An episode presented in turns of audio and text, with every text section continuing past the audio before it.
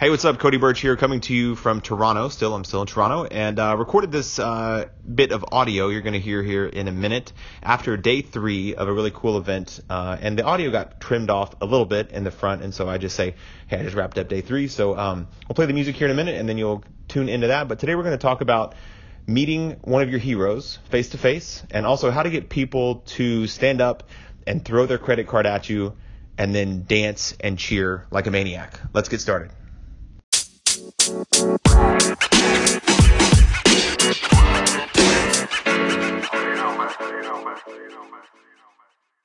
Three of an event here in Toronto, Canada, and it's been really awesome. So, wanted to chat about a couple things. First, before I dive into what's on my mind today about creating tribes of people and communities of people that you can serve at a really deep level, I wanted to just give a quick shout out. A couple weeks ago, I was on Dean Jackson's podcast, and Dean's one of my favorite marketers, really smart guy. I learned a lot from him.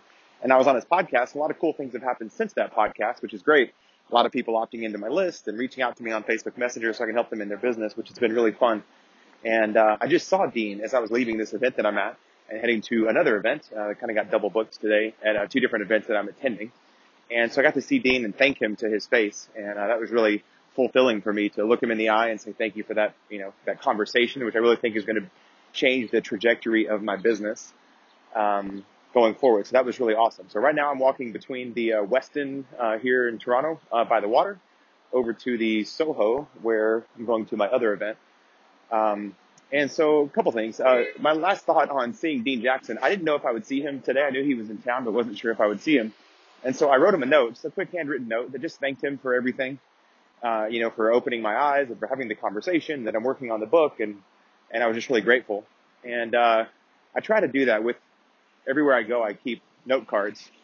And what I used to do when I was in the mortgage business 10 or 15 years ago, I would leave those notes, but always put like my, it was always kind of a underhanded way to get people to pay attention or maybe email you or opt into something. So of course, I don't do that anymore. I just really wanted to thank him genuinely.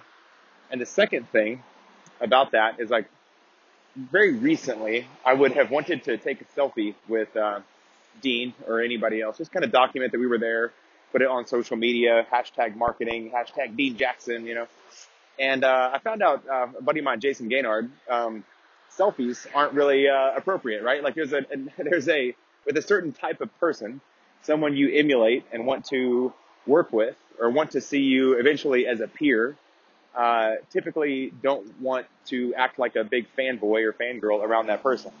So I have since, when I go to cool events, I don't want to be seen as a super fan. I want to be seen as a peer.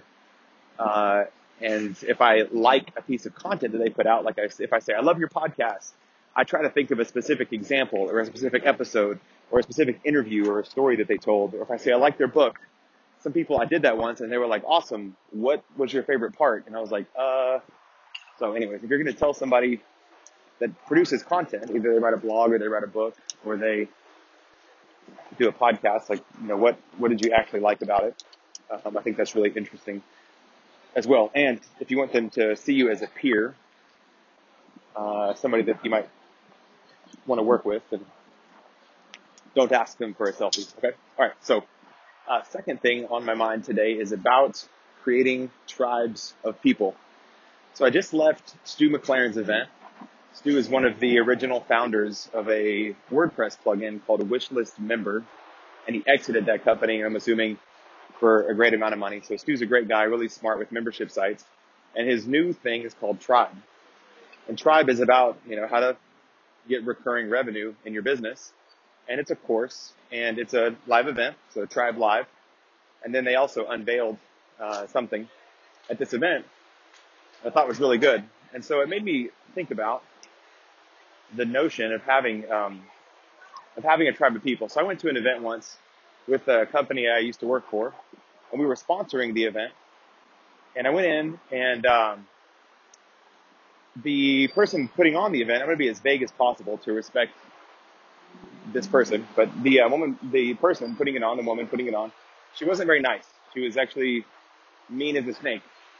And her whole team that I met was also mean as a snake. Everybody there was mean. And people that were in her audience I found were also extremely mean. Everybody was very mean. And I thought, well, at least they're on brand. At least they're consistent with their meanness. Sorry, I'm walking through a lot of traffic here in Toronto, as you could probably hear. So there were a lot of mean people acting mean and saying mean things. And that was their tribe. Like, that was their tribe of people. So if you had a horrible attitude and you had really bad language and you were really mean, then you were in the right place, because that was the type of tribe she attracted. And it wasn't my tribe, so I didn't buy in. I don't like that type of environment. I think you can get a lot further with being nice and being helpful than being mean and cussing people out. But that's why I don't buy her products. I don't engage with her brand. And no problem, like, right? She has a successful business and she found her tribe. So even though I don't agree with it, that's totally okay, because she had built a big business around that personality and that approach to other people. So good for her. And this event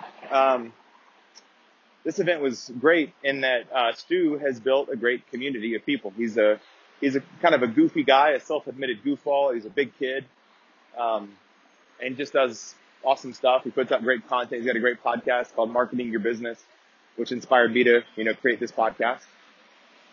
Super smart guy, good marketer. And then a lot of people describe him as one of the good guys.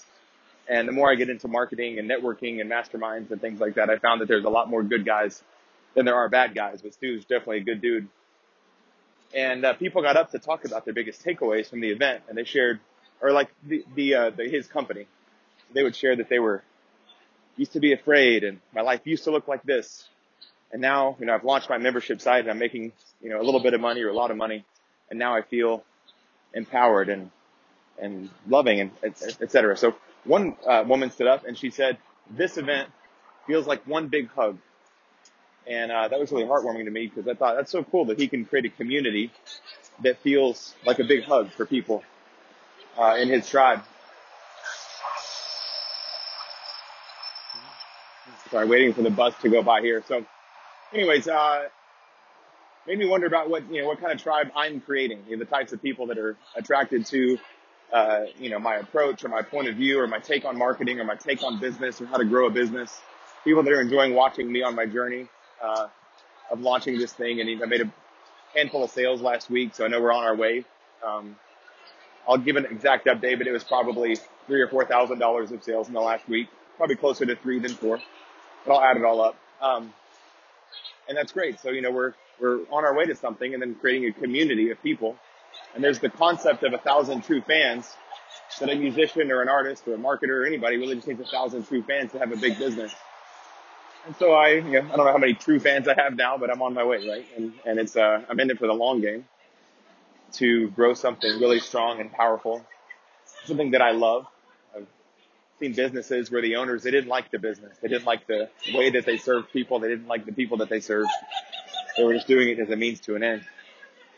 And that's not what I'm trying to do here. So, and then Stu's offer was, I don't remember the exact details. I'm not going to try to recount everything, but it was basically just more access to the community, more support from his team and from him to get your questions answered, whether it's technology or implementation or strategy or to get some accountability, whatever that was. That's what he offered. And then there were hundreds and hundreds of people. There were probably 700 people at the event.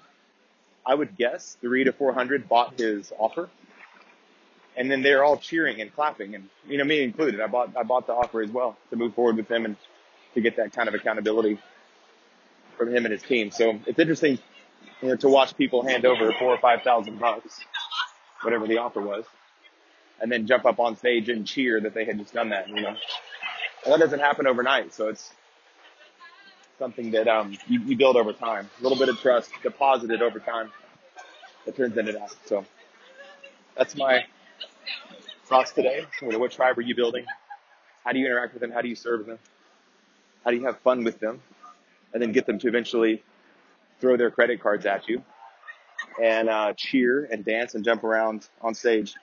So thanks for tuning in to today's episode of the podcast. As always, if you like it, rate it and review. It would mean the world to me if you did that. Takes a few seconds, and share it with somebody that that's building a tribe of people that they serve to do that. So think about the brand you want to create. If you're mean as a snake, or if you make people feel like one big old hug, or somewhere in between, to build that tribe strong and have a lot of fun doing it. Thanks.